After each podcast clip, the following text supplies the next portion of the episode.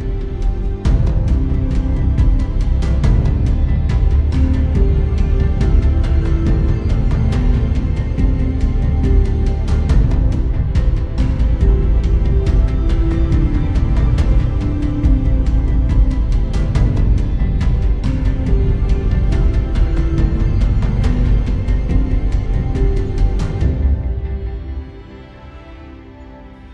right, guys, welcome back to Revive School. Yesterday we wrapped up Isaiah 53, uh, really talking about the suffering servant. You know, to me, uh, walking through those points from uh, Tom Constable and really through Scripture, the Old Testament, the New Testament, Kevin, it's, it's unbelievable to, to hear what the prophet Isaiah is talking about, not only for his people, but for, for all of us. It's an unbelievable picture of who Christ is and who he can be in our lives. And we didn't really get a chance to talk through Isaiah 54 or 55. And I have to tell you, though, it's crazy. Isaiah 54 was one of those verses in 2 and 3 that was really life changing for me. Uh, but I know because of time, I'm going to get into Isaiah 56. I, I just want to say, please don't miss this. You know, there's a scripture verse that says, Enlarge the, the site of your tent and let your tent curtains be stretched out. Do not hold back. And then it goes through, and yeah, this is uh, William Carey's, you guys, life verse, a missionary's life verse. And so I think I just want us to understand that you're going to see what, what uh, many authors describe this as, as a reversal. Like there's future glory that's coming for Israel. So it doesn't look good, but it's now coming. You're going to see a reversal mentality. In fact, Raymond Ortlund says you're going to have this barren woman rejoicing over her growing family. Uh, a lovely wife being comforted by her husband you know, a poor city that's beautified by literally uh, the switch of these jewels that are coming into place. And so you, you see a reversal of the city. So it's, it's a positive, encouraging, hopeful message that he articulates in Isaiah 54. And I would just say, don't, don't miss that.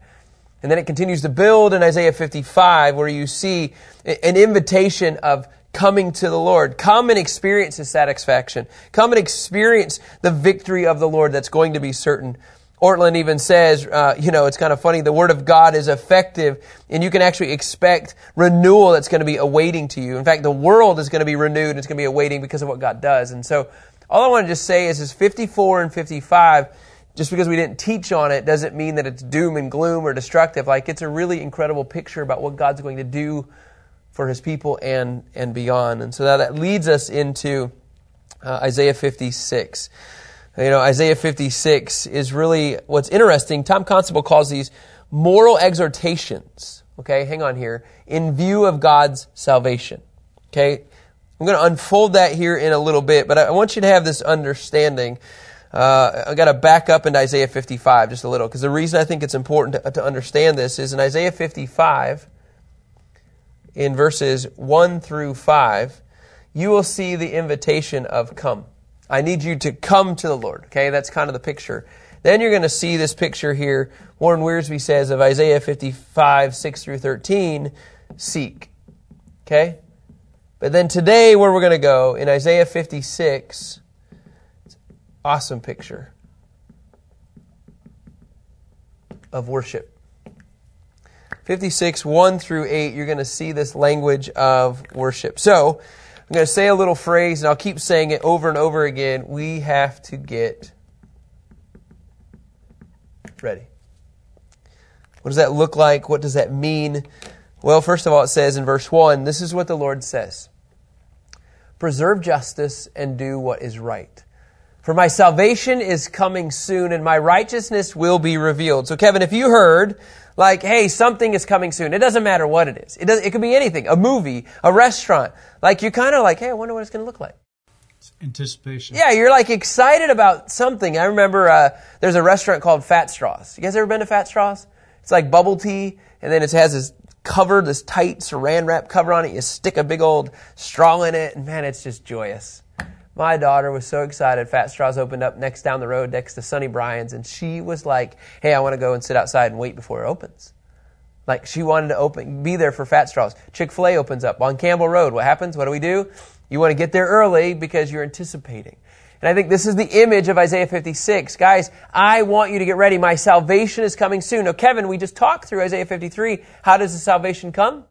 Suffering servant. Through the suffering servant. You know, we wrestled with this image of, you know, we have the word Emmanuel for the book of Isaiah. We also talked about just calling it the suffering servant, but we felt like Emmanuel was a bigger, broader picture of the suffering servant. It was because of God joining us, God with us, that's why the suffering servant took place. And so anyway, my salvation is coming soon through the suffering servant. My righteousness will be revealed. In other words, this is kind of a funny picture. Incentives are coming. The incentives are coming. You have to be ready for something that's going to be right around the corner. Crazy enough, we kind of already know this. Uh, they didn't embrace this. They didn't embrace the warning that was specifically going out to what we would consider the remnant. But then he even keeps saying, he continues on in verse 2 Hey, happy is the man, blessed is the man who does this. Who does what? Anyone who maintains this, who keeps the Sabbath without desecrating it, and keeps his hand from doing any evil. Just always no hand.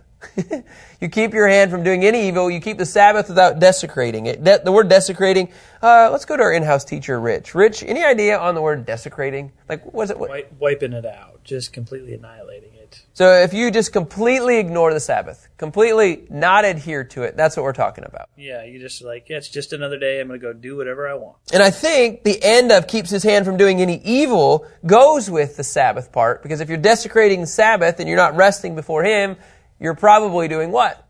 Something you're not supposed to. Anything that you're probably supposed to not be doing, you know, probably, or something, Kevin. I think that's good. So I want to begin to unpack verse 2 just a little bit because I think this is really important to understand 3 and 4. So the Sabbath observance, okay? It was established, okay, everybody understand this. It was established after the deliverance from Egypt. So when you go to Exodus 20, Kevin, if you would please, verse 8 uh, through 11. Uh, Exodus 20, verses 8 through 11. These are the words. The Lord spoke through Moses. Remember the Sabbath day to keep it holy. You're to labor six days and do all your work. Verse 10. But the seventh day is a Sabbath to Yahweh your God. You must not do any work. You, your son or daughter, your male or female slave, your livestock, or the foreigner who is within your gates. Verse 11. For Yahweh made the heavens and the earth, the sea and everything in them in six days, then he rested on the seventh day. Therefore, Yahweh blessed the Sabbath day and declared it holy. Now, here's what's kind of interesting about this. Uh, the, the Sabbath served as what we would consider a special sign, like that God's hand was on his, his people. Uh, a couple things. Kevin, if you go to Exodus 31, Exodus 31, 13 through 17. I, I, yeah, I want to make sure we don't miss this point here, okay? Exodus 31, 13, he says this in verse 13 Tell the Israelites, you must observe my Sabbaths, for it is a sign between me and you throughout your generations, so that you will know that I am the Lord who sets you apart. I want to just throw something out there. Let's go a little controversial just for a second. Kevin, this is meant for who? The Sabbath is meant for who? For the Jewish people. The Jewish people. That's not you or me. Am I right? He didn't give Sabbath to, you know, the Gentiles back then. Okay, now people are all like, oh, he's talking about not taking Sabbath. Just relax, okay? All I want to just say is I want to just kind of prove a point here. Okay, so just hang on here for a second, okay? In verse 2 again, Wiersbe says this, the Jews were rebuked for the careless way they treated the Sabbath during their wilderness times in Exodus 20, right? That was the issue. And then when they arrived in the land, when they lived in the land as well. Like, they were just careless across the board. Jeremiah clearly says, you guys are not adhering to this. Even when you're coming back into the situation. So even after their return to the Holy Land, the Jews were constantly violating the Sabbath. Why was it such a big deal? Because it was a sign that God had an agreement, yes, a covenant with His people. Nobody else. Okay, that was kind of a, a big deal. So here's, here's where I want to go just a little bit fun today. Just, just a little bit. Okay, the Sabbath is the seventh day of the week, right? That what? God rested. Everybody, I think, would agree to that. When he completed creation, he rested. Sunday is what day? First day. The first day. As Christians, uh, like, it's clear it's not Sabbath. Sabbath is Saturday. a Saturday. Friday night. So Friday night through Saturday. So as Christians, hang on, and somebody's going to write something, and that's okay. Can I just say it's it's not Sabbath? It would be considered what we, why we celebrate Sunday is because it's of his resurrection. We celebrate Sunday because it's the Lord's day. So what Wiersbe, what Wiersbe says, and I, I, you know, it's interesting, is that, you know, it's the first day of the week, which we all would agree, and it really is, it commemorates the resurrection of Christ from the dead. So to call Sunday Sabbath is actually probably confusing. And I actually don't think it's right when we say Sunday is Sabbath. Saturday is Sabbath. So just go along with me for a second. Sabbath is a sign to the Jews that belongs to the law. Okay? If we're gonna be particular about having to give a name when we worship the Lord, and here's the deal. People worship the Lord on church on Friday nights, Saturdays, Sundays. The heart behind it is, is that we're celebrating the Lord's resurrection. That's what we're celebrating. We're celebrating, and Wiersbe says it well, the Lord's day, and that belongs to God's grace, not to law. So, again, am I saying, uh, let me just put it this way. Does God ever ask the Gentiles to join the Jews in keeping the Sabbath? No. Until here. This is what you're going to see. I want to unpack this just a little bit because he calls, if you go to now in verse 3, this is interesting. He says, No foreigner who has joined himself to the Lord, okay, should say, The Lord will exclude me from his people. And the eunuch should not say, Look, I'm a dried up tree. that's, oh, there's all kinds of funny things about that. Verse 4 For the Lord says this For the eunuchs who keep my Sabbaths and choose what pleases me and hold firmly to my covenant, I will give them in my house and within my walls a memorial and a name. Better than sons and daughters, I'll give each of them an everlasting name that will never be cut off. Now, it keeps going to verse 6, but here's the point. Nowhere until up until this point have any foreigner of any level, even a eunuch, ever been asked to keep Sabbath. So again, I want to paint this picture of uh, God will allow individuals outside of Israel to be, can I just say, grafted in. Kevin? Unless they were to have been a slave of, because it talks about no male or female servants. Okay, so Correct. Uh, I want to. We can address some of this. When looking at the text in Ezra nine, it, it talks about how here they are confessing. He's confessing about basically bringing on all these these women, bringing all these foreigners and women and children. That's not meant to sound anything but what it is in the text. And then in Ezra ten three, here's what the text says: Let us therefore make a covenant before our God to send away all the foreign wives and their children according to the counsel of my Lord and of, of, those who tremble at the command of our God. Let it be done according to the law. Why is this so important, Kevin? Because they had, one, they weren't supposed to intermarry with the people of the land, and it had polluted the setting apart. That sounds so bad, doesn't it? But it is. It is what it is. All foreign wives and children in this context with his relationship with Israel. Look, you are not allowing us to be holy. You're not allowing us to be set apart. That's why this prophecy in Isaiah 56 is so radical. Because what he's proposing is, hey, by the way, the foreigner can now come and worship with us. Well, how is that even possible? Well, you have to understand, is he talking about, if he's talking about, and I think this is, here's our little dots again. I mean, if he's talking about the rebuilding of Jerusalem, whatever, you know, let's say it's before the first coming of Christ, you know, you still don't see that. Well, the Ezra and Nehemiah reference would have been in that, you know, after Isaiah, That's right. First captivity. But you still wouldn't see, uh, like, my, my point is this this clearly is the prophetic of the future. Like, this is clearly a word that is intended for not right here, but oh, by the way, at the very, very end. And so it's just kind of like, wow, they are actually welcome. Individuals that were originally excluded can now find a time before the Lord worshiping Him in the Messianic kingdom. Like, that's what we're talking about. This is, I mean, here's some great examples of this. Remember the book Ruth? The book of Ruth, she was allowed to come into with the people group, right?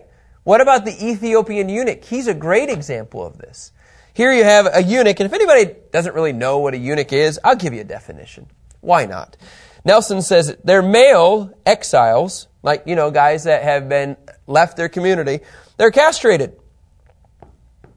Snip, snip. So they could serve, that is my polite version, so that they could serve either the Babylonian or Persian court. So we're saying the eunuchs who have come to serve, they can now, if they keep the Sabbaths and choose what pleases me and hold firmly to my covenants, by the way, I'm gonna, I'm gonna give them, scripture says in verse 5, in my house and within my walls, a memorial and a name better than sons and daughters. That's an interesting phrase. I will give each of them, here's the phrase, an everlasting name that will never be cut off. In other words, they will be given a memorial, excuse me, I don't know how else to say this, that has an everlasting name or an everlasting life in the temple. They can worship with the Jews, Kevin, in the temple. Kevin, why? Because there's going to be a third temple. Whew! Now we're not going to get into that today. We're going to save that maybe for tomorrow because that's going to be a fun one that there will be a third temple. And to the, the Christians, us, followers of Jesus in the New Covenant, New Testament, why do you need a, why do you need a temple? Right? That's the mentality that we have. And he says here, by the way, you're going to actually be able to worship in this process. All right. I don't know. Rich, you want to clean up anything on this? No, that just all makes my head spin. I think the gist of it is there's there's a grafting in, which is what we would say, and Isaiah was writing about it long before that was even a thought.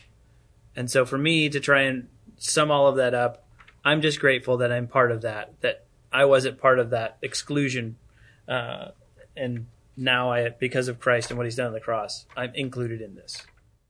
Okay, now look, if we just said the Gentiles, okay, are going to be a part of the kingdom, they're going to receive the blessing. They're receiving the blessing, why? Because of Israel, clearly, right? That's that grafting in mentality. Okay, MacArthur comes up with this description of Israel's future kingdom. Almost like a progression, okay? So when I just listed the Gentiles are going to be a part of the kingdom, that's number seven on his process of the future kingdom. I just thought I'd give you a couple more. And we're going to hit a, hit a pause button real quick on Isaiah 56. First of all, okay, if you can attempt to, I'm going to write like key words because I have too long of a, descriptions here. One of these MacArthur says, in, in describing the future kingdom, we've already just said that the Gentiles will have a place. The foreigners, the eunuchs, they'll have a place worshiping the Lord together. I think that's a really cool picture. Number one is, is that the Lord will restore the faithful remnant of Israel to the land to inhabit the kingdom at its beginning. So there will be, I think we would all agree, there will be a faithful remnant, right, that will help initiate Israel's future kingdom. Okay, that's a really cool picture. As the Lord defeats Israel's enemies, okay, because Kevin, he's coming back. We've already talked through this process. This is really interesting. He will provide protection for his people. Okay, so now here we are talking about future kingdom. I'm not even going to get to all the points. I'm not even going to tell you how many points there are because it'll make your head spin. Okay, number three. I I have a question. Are you saying just so I understand? Are you saying the faithful remnant are Israelites? Correct. Or are they Israelites and Gentiles? no, nope. I'm just talking Israel right now. Okay. That there will just be a faithful remnant within Israel, within the Jewish people. He will provide protection for his people. In her kingdom, okay, Israel then will enjoy, again, I'm shorting all of this, she will enjoy great prosperity. Okay, in this process of many kinds. In this, you will see, okay, the city of Jerusalem will literally, uh, how MacArthur describes it as, will, will rise to world preeminence in the kingdom. The city of Jerusalem becomes the focus, is really what you're going to see. I think we've all seen, even Isaiah is already talking about this. Okay, this language of my people and my city will have a prominent place. Now, uh, again, you have the city of Jerusalem. Number five, MacArthur says, is that Israel, it's really kind of redundant, will be the center of the world attention. Like the country itself. Okay? Not people, I mean, you could say people group, but I'm talking also the country. Uh, in this, this is really kind of fun. Number six, Israel's mission, and man, I'm so excited, you guys, towards the end of this week. I have never, some of the stuff that I, I, I honestly, I've read through, I'd love to say I've studied, but not when you communicate it. It's totally a different ballgame. In this, Israel has a mission. Okay? Israel's mission in the kingdom is to glorify the Lord. Okay? And you know what happens when they glorify the Lord? The Gentiles um, will receive the blessing. They become a part of this. Okay? They become a part of this process. So, look, I have, MacArthur actually has 17, uh, all the way up to 17 points. I'm going to hit a pause button. Because my point is this.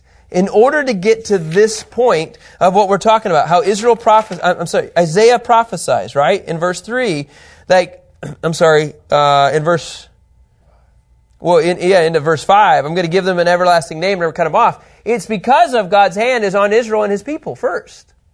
First and foremost, which allows the Gentiles to be entered in. Well, why is the Gentiles? Because God's, Israel's mission is to glorify. Look, I understand there's a progression here. It really is. And in this progression, I just want you to understand God is actually finally saying to the Jewish people, I'm giving a place to people that you're not comfortable with. He says in verse 6, we were just talking about the eunuchs and the foreigners who join themselves to the Lord, minister to him, to love the name of Yahweh and become his servants. All who keep the Sabbath without desecrating it and who hold firmly to my covenant. So now this is where it gets kind of interesting. Holds fast to my covenant. We're talking about foreigners. Kevin, you want to take a stab at that one? No. I was just glad he asked you. I mean, I, I think you just have to reiterate what he wrote. I'm not, I'm not trying to be funny here. Like, he literally says, okay, look, if you convert to the Lord, you love the name of Yahweh, become his servants, you keep the Sabbath, and you hold firmly to my covenant, he says, and here's what's going to happen in verse 7 I will bring them to my holy mountain uh, and let them rejoice in my house of prayer.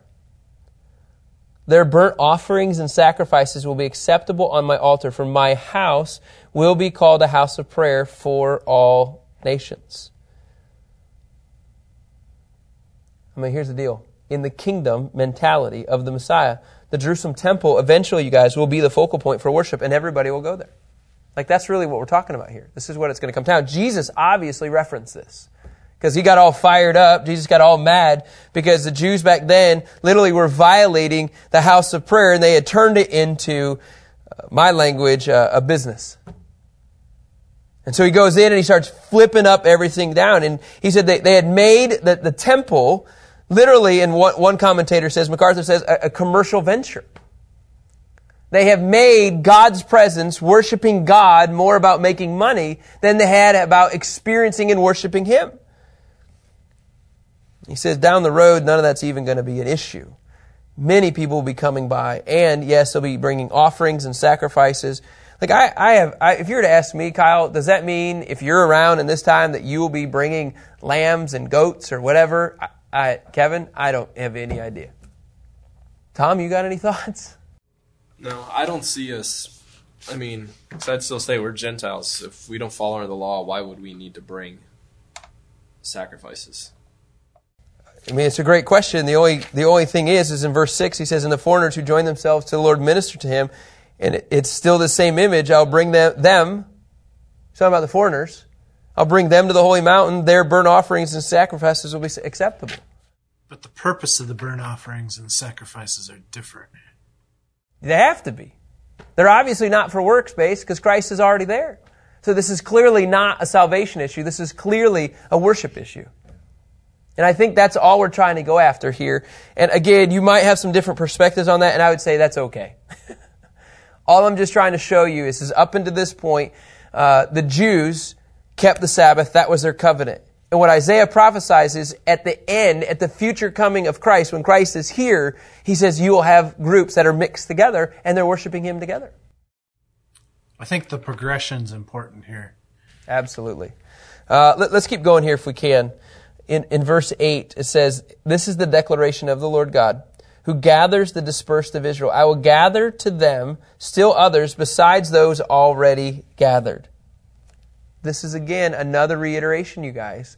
This one's pretty powerful to me. It's almost one of the more clear verses that honestly I don't think I've ever hung my hat on.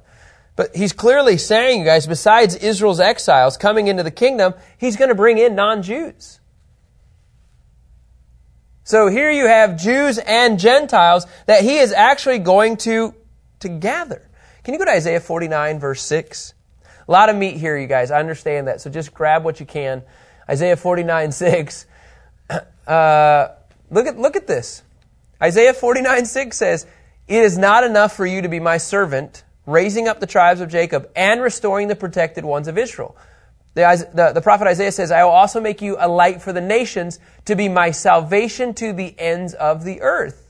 Clearly, you guys, he's intending salvation to not just be for them.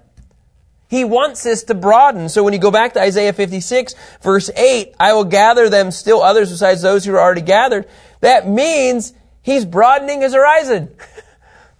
Well, at the same time, it's it's talking about the rest of Israel too, because the northern tribes never do come back.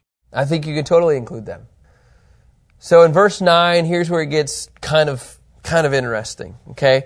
You kind of have this transition of of false leaders again. We haven't heard this in a while, you know, or wicked nations. We haven't heard that in a while because we're in the happy part of Isaiah 40 through 66. We're in the comforting and deliverance. And he says, all you animals of the field and forest, come and eat. Israel's watchmen are blind. All of them, they know nothing. All of them are mute dogs.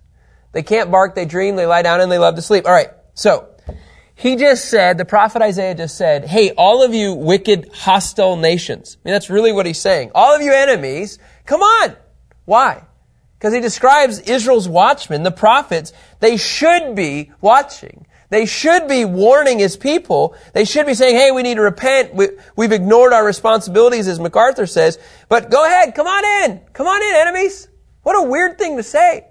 But then he says in verse 11, these dogs have fierce appetites. They never have enough.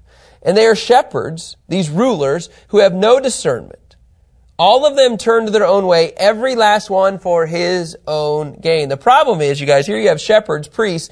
They, they bottom line, they failed to lead Israel, uh, like down the paths of, you know, righteousness. Rather, they are what? Verse 12 saying, come, let's get some wine. Let's guzzle some more beer. Dilly dilly.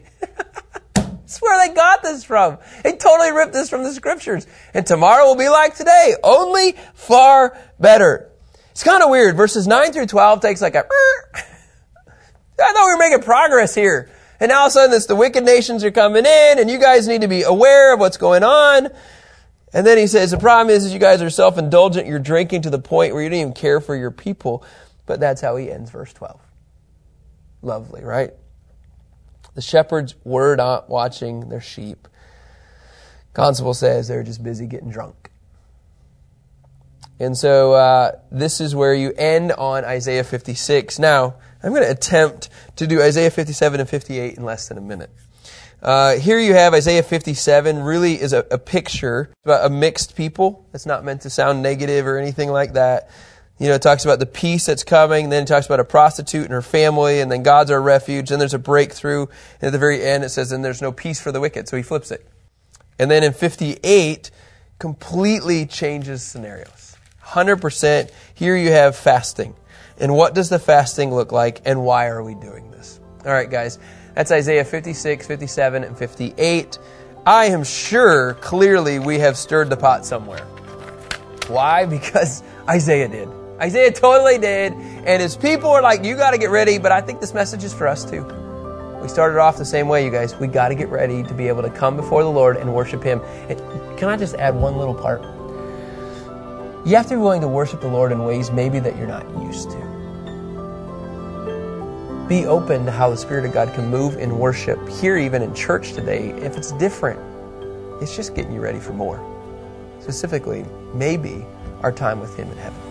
All right, guys, have a great day. We'll talk to you tomorrow.